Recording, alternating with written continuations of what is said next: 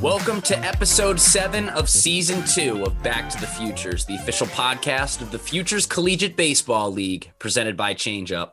I'm Matt Satilli. I am joined, as always, by my co host, Owen Shadrick. Owen, it's great to see you, sir. We have a great episode on hand. How you doing today? Yeah, Matt, we're coming off an exciting Sunday football. I'm sure you're pretty tense right now. We're recording this on Friday as the Packers, your team plays on Sunday. So, you know, I'm hoping you're okay, to be honest, as we record this intro here. Yeah, uh, I guess when this episode releases, we will know uh, what teams will be facing off in the Super Bowl. I'm not going to try to make any bold predictions or jinx anything here. So, just trying to soak in as much football as we can and hope that the pack pull through. But, you know, we actually have a Packers fan on as a guest today. If you guys didn't know it, her name's Katie Arend. She is the assistant general manager for the Nashua Silver Knights, was just promoted to a new role with the league that will try to advance alumni relations and trying to get kids squared away with careers after their baseball careers have come to a close. So, a lot of awesome stuff. And she was a great guest. It was great hearing what she had to say. Yeah, you know, shout out to Katie. She's doing a great job both with the league and in Nashua. And, you know, excited for you guys to hear this. Yeah. So, we will bring you our episode with Katie Arend. This was a guest that had a lot of hype. She was really itching to come on the podcast and so glad that we could get her on to talk about the 2020 Futures League champion Nashua Silver Knights. Here is our interview with Katie Arend. At this time, we are welcomed by a very special guest. It is Katie Arend, the assistant general manager for the Nashua Silver Knights. And last month, she was introduced as the first ever director of student athlete development and alumni engagement. Katie, welcome to the podcast. It's been a high demand in terms of getting you on, and we're so happy to finally see you here. How are you today? good. Thank you guys for finally having me. Of course. And this season, you watched your team, the Nashua Silver Knights, win the 2020 Futures League Championship. What did it mean to you, and how cool was it to be there in person to watch them do that? I mean, it was definitely something special, especially in mine and Cam's first year, kind of at the helm there.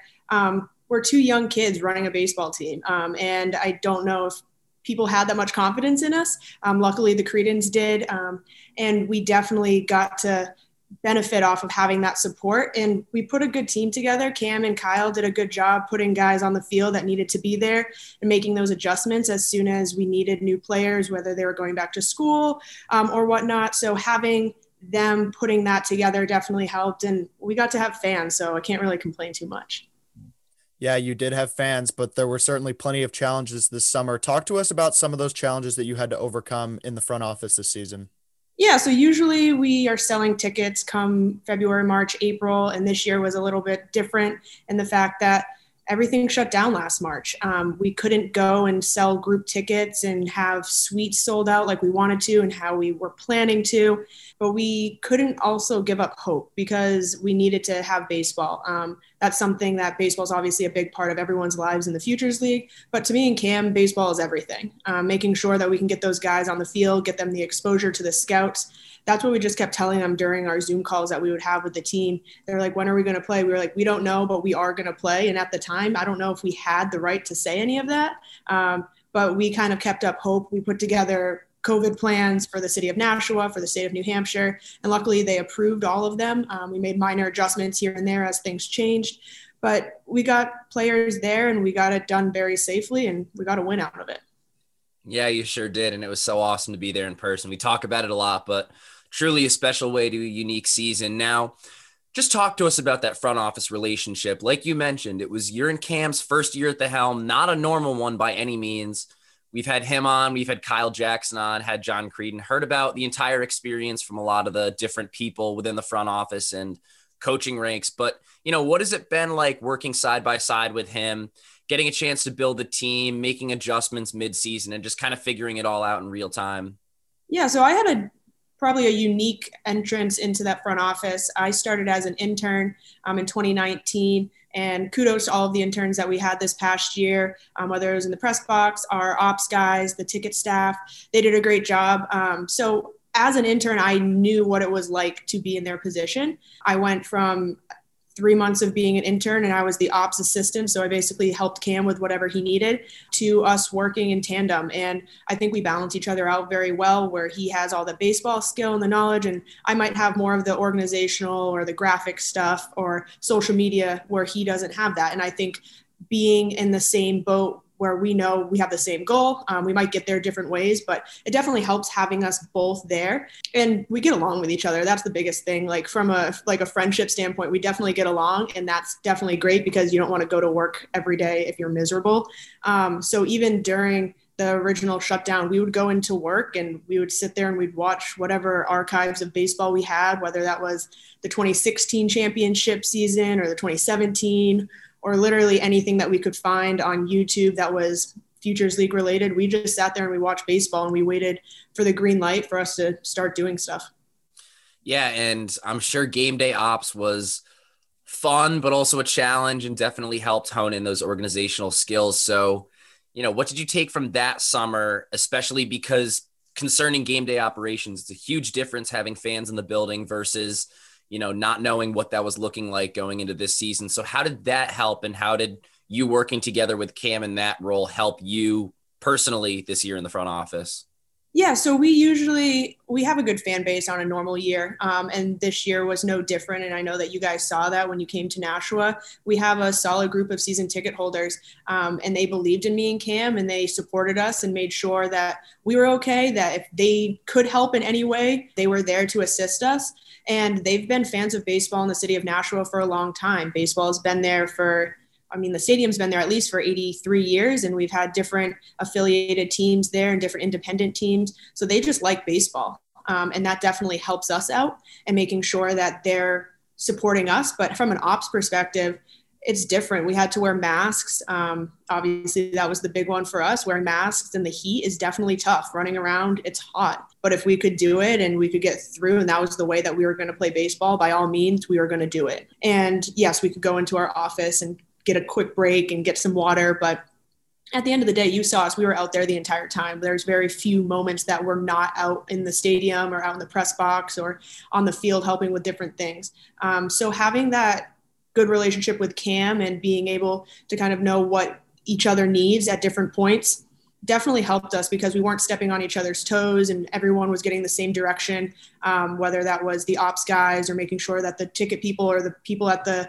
front gate were on the same page because we could only have a certain capacity of people there.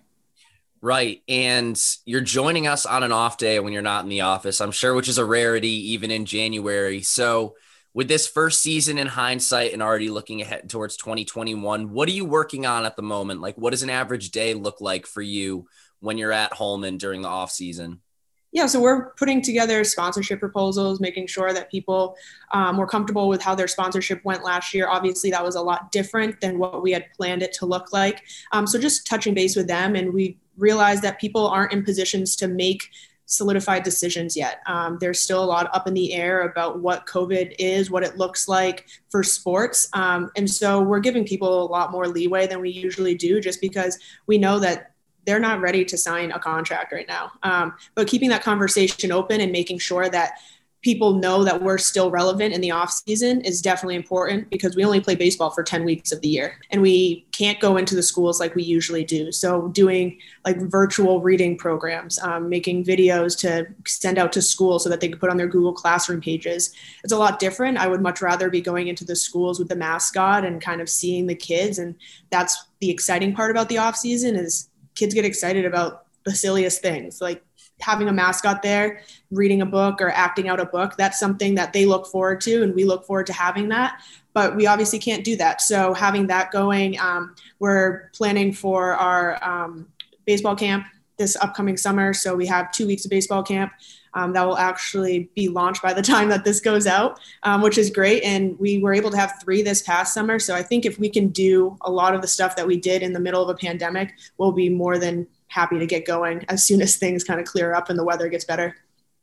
Yeah, you guys have certainly run a tight ship over there, and the behind the scenes has been awesome. You know, we've been following on social media as well. Um, Josh Cummins, our boss, has been active on the Futures League social media with the Nashua social media. So shout out to you guys. But from behind the scenes to on the field, and specifically this season, at the beginning of August, you guys signed Kyle Bouchard kind of out of a wing just to you know, throw him on the roster. He ends up being the championship MVP. What was it like watching him do what he did, knowing that Cam, as he quoted it, signed him off the streets just uh, just two weeks before the playoffs? Yeah, I mean, we weren't surprised by anything that Kyle did. He's a good ball player. Um, that's why we signed him. We weren't signing him to see anything spectacular. The fact that he was spectacular was amazing, but we knew that he was going to be a good fit for that team, and he's a good guy. Um, at the end of the day, you you guys have talked to him, you've interviewed him a couple times on the field. He's a good guy. That he's a clubhouse guy. Um, he was very successful at Nichols, and luckily has a fifth year over there to kind of right his wrong and getting that fourth year there that didn't happen. Um, so we're lucky that he was able to come, um, but it wasn't a surprise. He's played for other teams. Um, he played for Martha's Vineyard when they um, tied. They were co-champions in 2018. I think a lot of people forget that that he was already a co-champion. This was nothing new. Winning is nothing new to him. Um, and he was around the 2019 Brockton team. So having him kind of come and get that championship and the fact that he got the MVP was great for him. Um, I have nothing but good things to say about Kyle Bouchard. Yeah, it was certainly an incredible story to watch unfold. And from guys on your roster last year to this year, we, we've seen you put out some names so far. Any big names returning that listeners should know about? I think we have five or six guys that Cam has re signed. Um, Nick Garino is probably the biggest one that you guys will remember. Um, he was the starter for game two. Uh, he had a loud crowd there that was for him um, up in the suites. And I mean, he competes. There's nothing like complicated about that. He just competes and he has the pace of the game. Might not throw the fastest, might not throw the hardest, but he gets the job done and he'll go in there for five, six innings and just throw. And it, it throws a lot of guys off because he is so fast paced um, and just wanting to win. And we were lucky that we had him all summer um, and we're excited to have him back, definitely. Yeah, and before we transition into talking about your new role with the Futures League, you're donning the 10 year polo, looking very sharp. When it comes to getting these players involved with the fans and with the community, you just mentioned it. You guys are huge on having the baseball camp. There's a lot of visibility in what the fans see with the players in terms of promotions. You know, you guys scrub the bases with the toothbrushes, do the crazy dance that I don't even know what to call it in the fifth or sixth inning. But you know, how important is it for you to put those players and give them visibility for the fans and then in turn have those returning guys let the new guys know that, hey, this is kind of part of the culture here?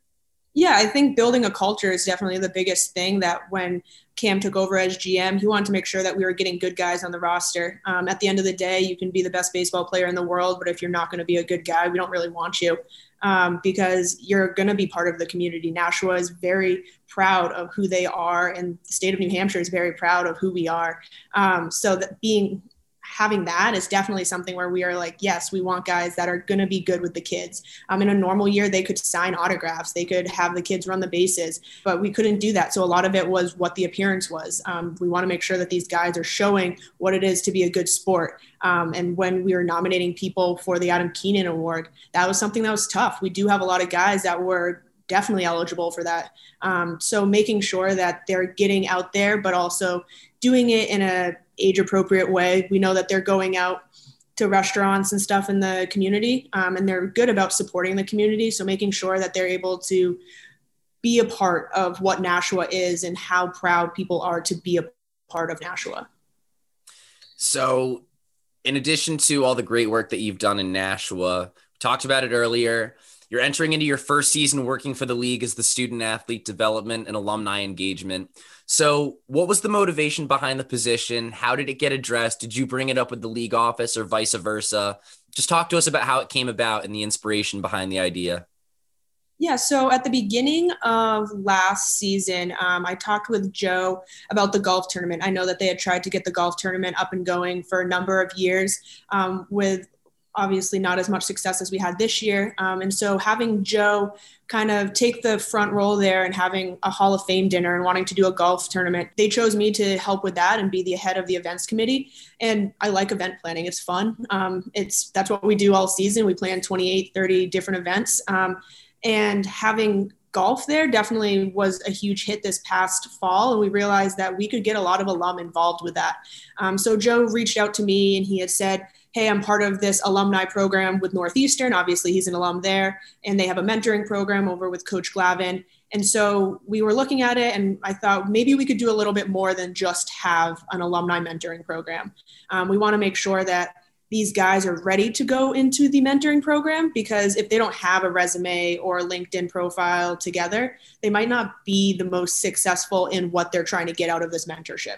Um, so having those different aspects and then making sure that they're involved in the community. That was the community engagement aspect of the Diamond program and making sure that they're well rounded. Um, as I said before, Nashua wants good guys, the league wants good guys. We want them to be well rounded. We want to make sure that they're going to go out into the community um, and not only represent themselves and the school that they're from, but the Futures League as well.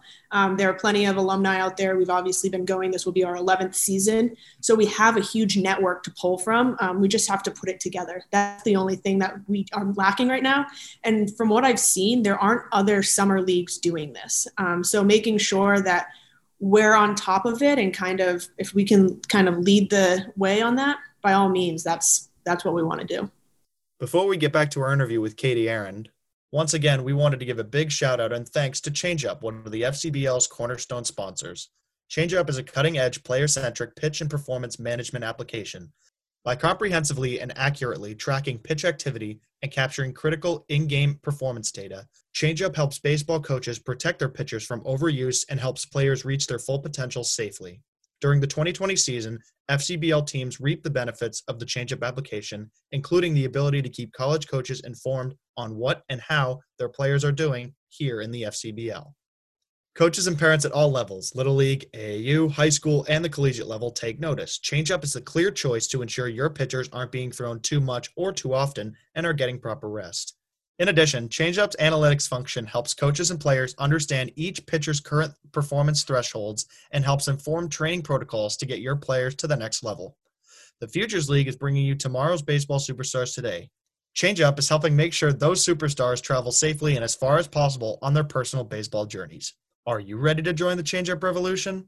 For more information, visit ChangeUp's website, www.changeup.io. That's www.change-up.io changeup. Every pitch counts. We now return to our interview with Katie Arend.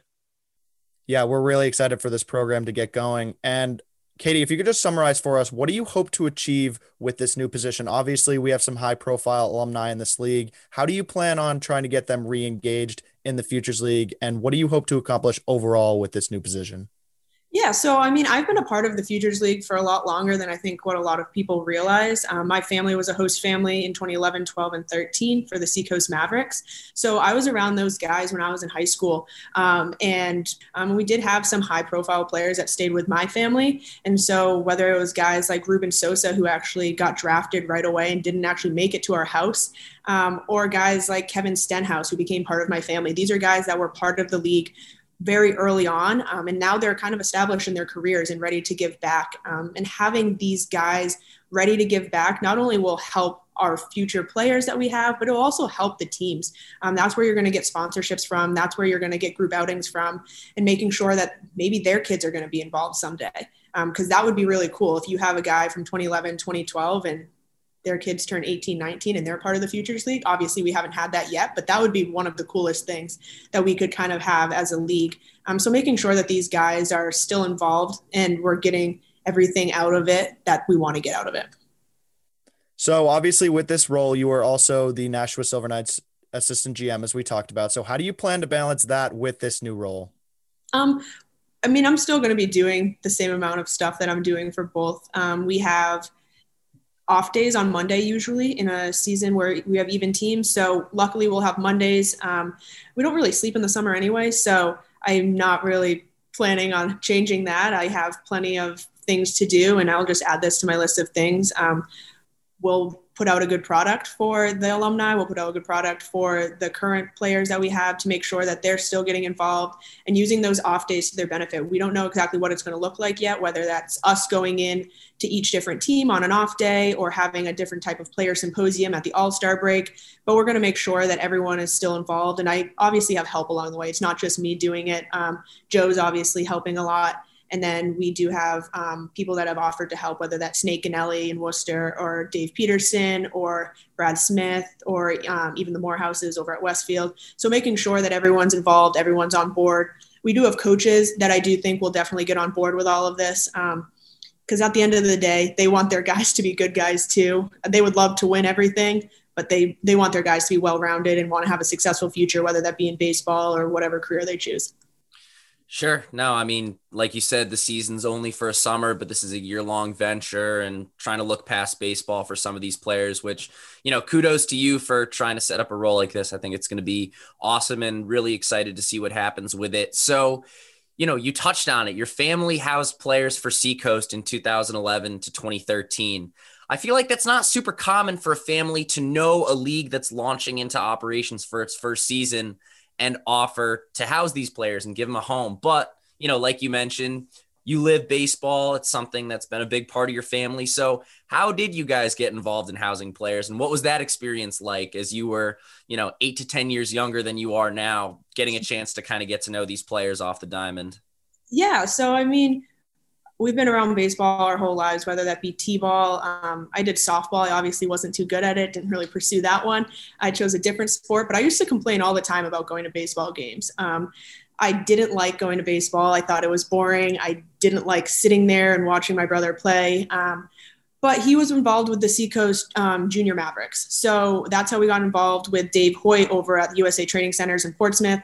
And they reached out to us and they said, hey, we need some host families. This is what we're doing. Um, my parents were quick to jump at it. And in 2011, as I said, um, we didn't actually have a player make it to us because he got drafted pretty quickly. Um, so having Ruben Sosa, um, it was cool. He ended up stopping by and we got to meet him and he stayed in contact with my brother. And then in 2012, we had Kevin Stenhouse, who played at Rhode Island. Um, he was a pretty good ball player there. Um, he was outfield first baseman and he was named um, the Adam Keenan Award winner in 2012, which was huge for him. Um, he was part of the Seacoast team, and so that meant a lot to the Seacoast organization. And then in 2013, we had um, Joan Mota. He was out of Lynn. I believe he played for UMass Lowell, if I'm correct with that. Um, so having different guys, it was definitely cool, and we got to meet a lot of them.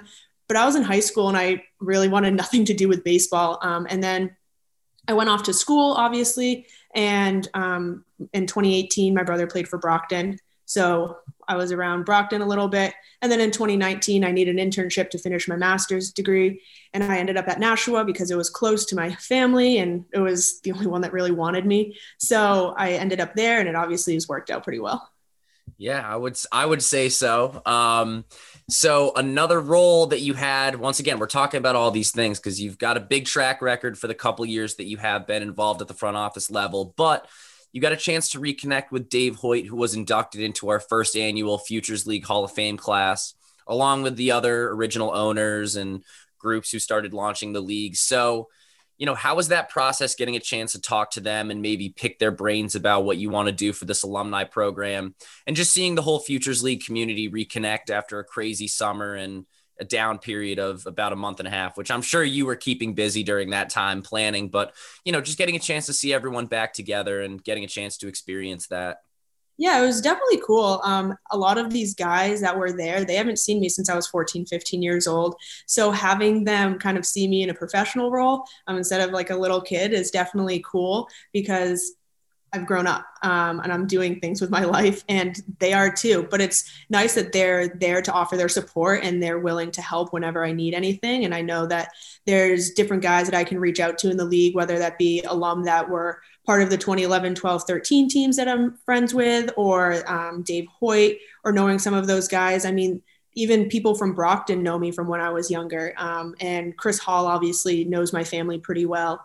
And having those connections definitely benefits us as we move forward as a league, I think. Um, and we're ready to kind of keep those connections growing and making sure people are still involved with this network because it's much, much bigger than I think anyone realizes. I can imagine the network and spreadsheet of players and contacts is only growing by the year. And I have to ask, as someone who's always trying to improve my own organizational skills, how do you stay organized? What does your calendar look like? How do you make sure you're keeping track of all this wide array of stuff and, you know, getting the most productivity out of your day and your schedule?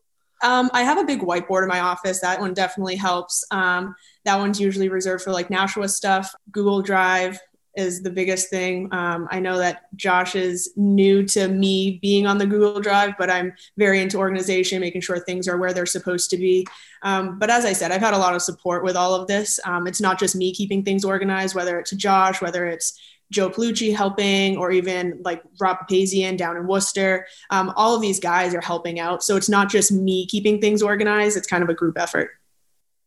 Yeah, shout out to all those guys. Rob, good friend of the podcast. We uh we love his organizational skills and you know, he takes photos like nobody else. So shout out to uh shout out to that. And yes, Google Drive is the savior. I will I second that times a million.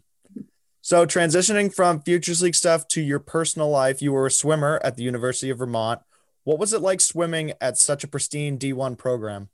Um, yeah, it was it was fun. I mean, when I was applying to schools, I applied to five or six different schools, and the only Division One program that offered me a spot was Vermont. Um, I was a preferred walk on. Um, that's no secret to the people there. I was preferred walk on and made it all four years. And it was definitely an interesting experience being around um, that level of mid-major um, athletics.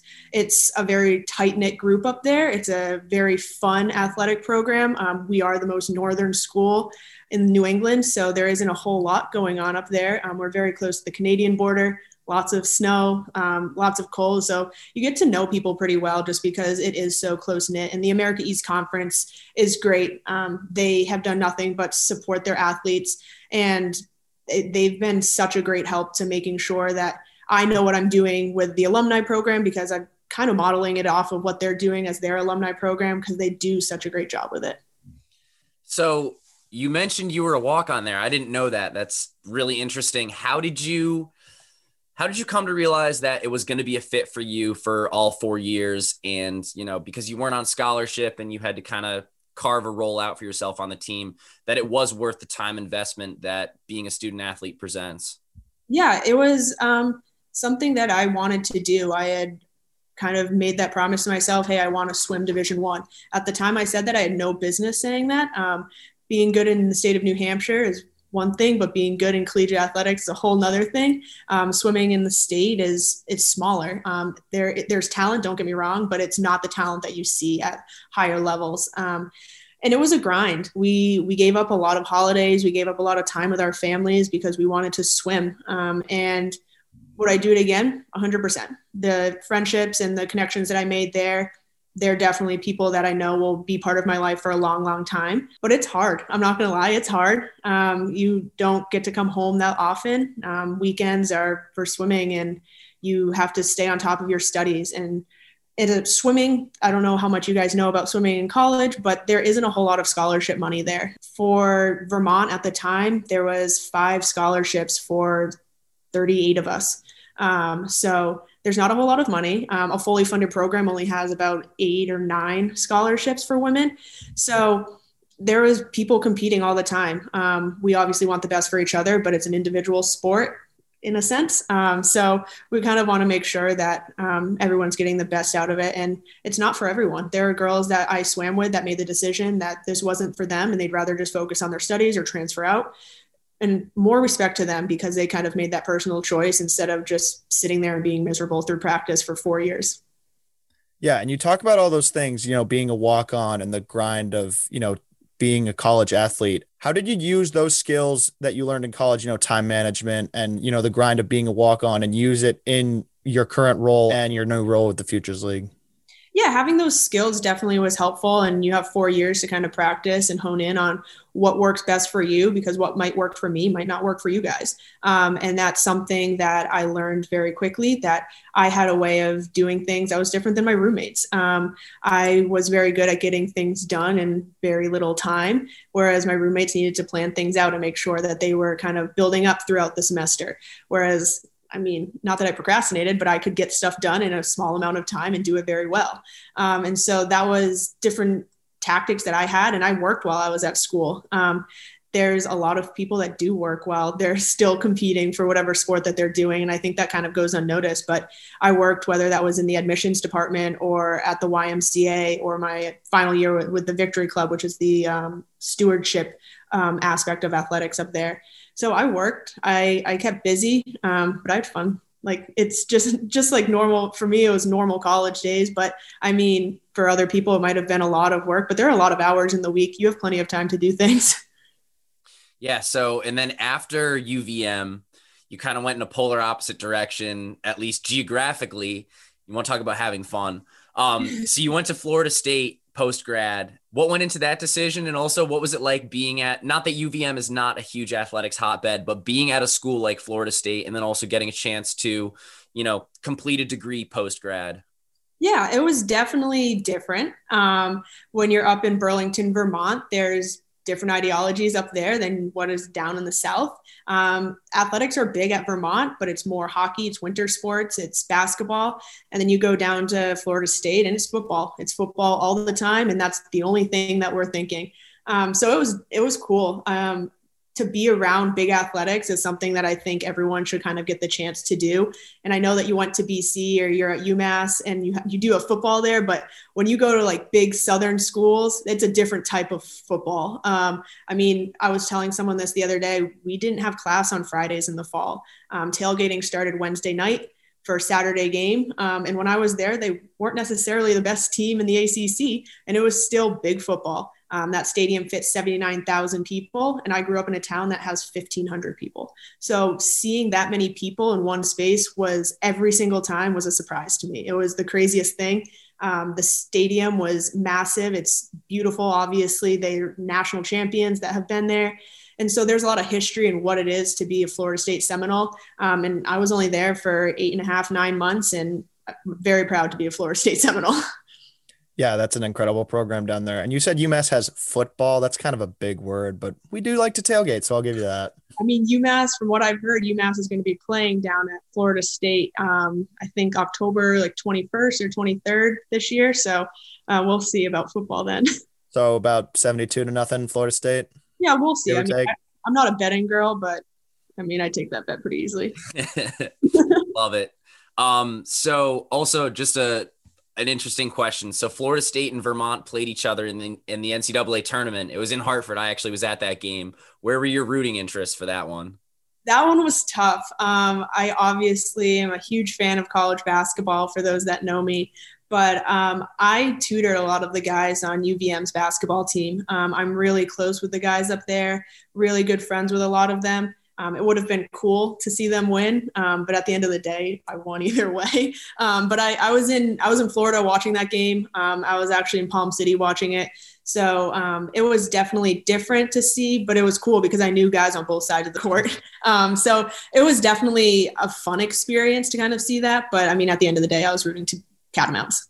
Okay. Yeah, you gotta you gotta go with your undergrad. And there yeah. was a huge amount of Catamount fans who came down from Vermont to watch that game. So yeah, they, they travel very well. They are probably the best group of traveling fans I've ever seen, whether it's for any basketball or lacrosse or soccer, even swimming. I know we had tons of fans at our swim meets, which is crazy because not a lot of people come to those meets. Yeah. So, uh, one important question that we had to ask before we kind of transition into our final segment here How long can you hold your breath? Ah, uh, that one, people kind of get that one confused. We, we're very good at sneaking breaths. Um, so, it's not terribly long, but I mean, for a normal size pool, which is 25 yards, I can do almost an entire 75. So, down, back, and down without breathing. Um, that was when I was in high school. Now I probably probably can't. Um, but I can probably hold it for a good 35, 45 seconds. That's crazy. I, I don't know about you, Matt, but I don't, I could not do that. I mean, I haven't tested my limits in a couple years, but you know, maybe we'll have to record a video and do a breath holding contest this summer. Yeah, we'll, we'll see about that. I'll take, I'll once again, not a gambling man, but I'll, I'll take Katie's odds here. All right. And final question before we get to quick hits. How about a message to Nashua fans as we get closer and closer to the season? Thank you. That's the biggest thing I can say is thank you for believing in me and Cam to kind of lead this team. Thank you for coming out and supporting us during a time where you really didn't have to come out and support us. Um, it was a scary time in 2020, and we still had the best fans in the league. And I will say that day in and day out. The people there, they love baseball, they love the Silver Knights, and they love our boys. Um, and so having that support was definitely something that helped us get through a very tough season. So the biggest thing I can say is thank you, and we'll be ready for 2021. Yeah, and like you said, Nashua believed in you guys, and if you guys could get through last season, you can get through anything. So, very successful season. It was awesome to see it unfold. But before we go, I know you're a faithful listener to the pod. You know this segment very well. I hope you prepared your answers. It's called Quick Hits, our final segment presented by Zephyr, the official on field hat of the Futures League. Zephyr, high quality and innovative design since 1993. So, Katie, we have a couple more questions for our audience to get to know you a little bit better. Is that cool with you? Let's go. Let's do it. All right. Favorite player from your tenure with the team? Oh, I've only been there for two years. Um, there are going to be a lot of guys that will get upset. Um, let's see. I mean, Kyle Skidmore is probably pretty high up there. Um, he was there for the last part of 2019. He was there obviously all of 2020. He also won a championship with Cam, um, which is pretty cool. So um, he's a good guy, obviously a great pitcher, but he's up there. Dylan Jones is up there as well. Um, good guy, competes, wants to win. Kind of tough to get to know, but he's he's one of the one of the better ones that we've had there. Yeah, another podcast guest. It was Greek, and a chance to talk to him. Also, another Florida guy. So a little connection there. Um, how about a favorite ballpark you've attended, whether it's in the Futures League or more broadly as a fan? I love Holman, obviously, um, but I'm, my cousin got married um, on the field at Busch Stadium, so that was pretty cool out in St. Louis. Um, I do like the Florida State field over there, um, Dick Howser Stadium, pretty cool. It's very um, historic, and there's a lot that's happened there with Mike Martin. So that was definitely one. But I'd probably say if I had to pick one, I'd, I'd say Holman right now. Um, I haven't really gone to too many recently, so I mean, there's a lot of special moments that have happened at Holman in the last two years. Yeah. So, with that being said, good transition into the next question: a baseball stadium, and because I know your your sports repertoire expands beyond baseball, a sporting event that are on your bucket list that you want to go to either soon or in due time. Um, College World Series. That one's that one's a super easy one. Um, College World Series is definitely, I think, the pinnacle of obviously college baseball, but it's just cool to see that many people come out and support college athletics. And the guys there are they're excited, they want to win, and it's just kind of like March Madness. Anything can kind of happen, um, and that's a cool environment that I think would be unmatched to anything else. Yeah, I think Josh Cummins and Matt Gedman both said College World Series, which you know, the fact that it's held in Omaha every year and the, you know, college fan bases, that'd be an awesome event. Love that answer. Now, what would your walk up music be if you were walking up to the dish right now? I've thought a lot about this one. In swimming, you get to pick your walkout song if you're the top seed for a heat. Fortunately, I never really had that chance. It was a pretty adequate swimmer, but nothing special. Um, so I've thought a lot about it. I mean, recently it would probably be anything country. Um, there have been some good throwbacks that people have put out there, whether it's like old Justin Bieber, old Justin Timberlake. So I would say right now it would probably be country, anything from Morgan Wallen, probably. Well, yeah, you, yeah, you've got a big Morgan Wallen fan as one of your co-hosts, and it's not me. yeah, that album's it's, it's, a, it's, it's unreal.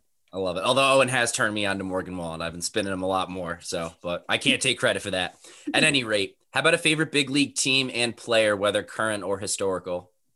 Um, I mean, I grew up watching the Red Sox. Um, when you're in New England, and I mean, in 2004, I was eight or nine. Um, so that's like the best time to kind of become a fan is when something big and historic happens like that.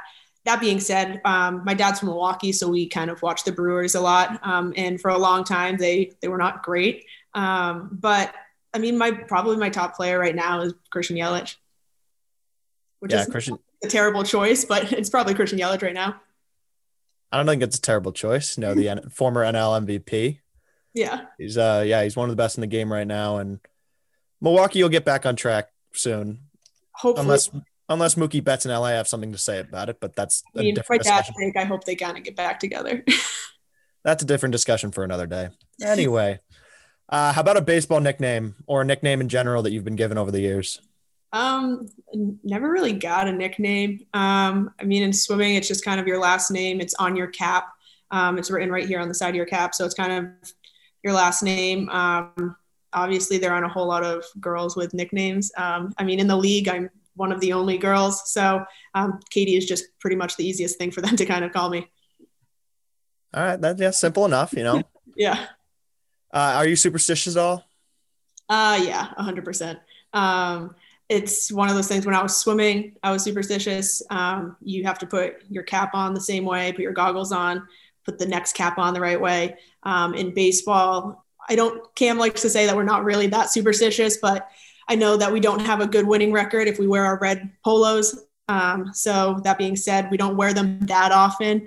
Um, usually we'll wear them if we know it's probably going to be a win, but we don't have a good record wearing those red polos. Um, we for the championship games, we wore the same thing. Kind of made sure that we were doing the same thing that we did Friday night as we did Saturday, because obviously Thursday was not our best performance. Um, so kind of like simple things like that. But yeah, very superstitious.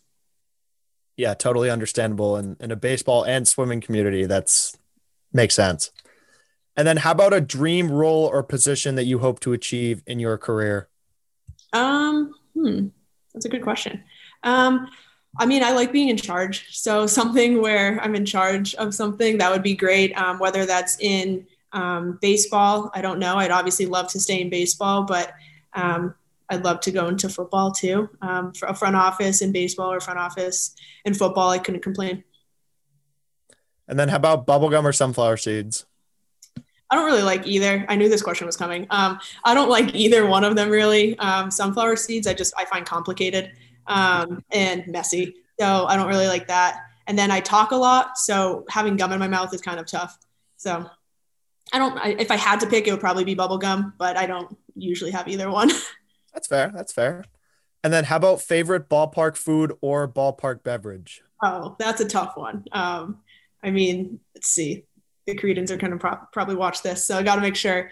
Um, I mean, Creedon chicken tenders are probably the best ones that I've seen. Um, and then drink, I don't know, probably. I mean, Holman Ale is a good one. Um, if you, I don't know if you guys have had it. You've probably been working while you're at the stadium, but um, Holman Ale is one that I think 603 Brewery brings to us. So um, that one's definitely just like a light beer.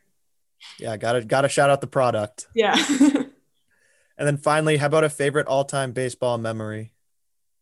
I mean, I mean, the 2020 championship. Um, I, we haven't really touched on it, but uh, obviously my brother was on the team, so that's something that is very special um, to have a sibling there and win. Um, there have only been a couple of their siblings in the league that have had that same um, kind of feeling. I know that the Rounds brothers we had on the team this year, so they kind of got that same feeling. And then there were the Lyons brothers in 2012 and 2013 um, for the Nashua Silver Knights. So um, winning a championship and having kind of everything come full circle in 2020 because it was a tough year and it was stressful. And I know that you guys saw me towards the end of that game and I was a wreck, um, whether I was crying or kind of collecting myself. It was tough. Um, and it was kind of, we finished, we won, and we came what we did to do.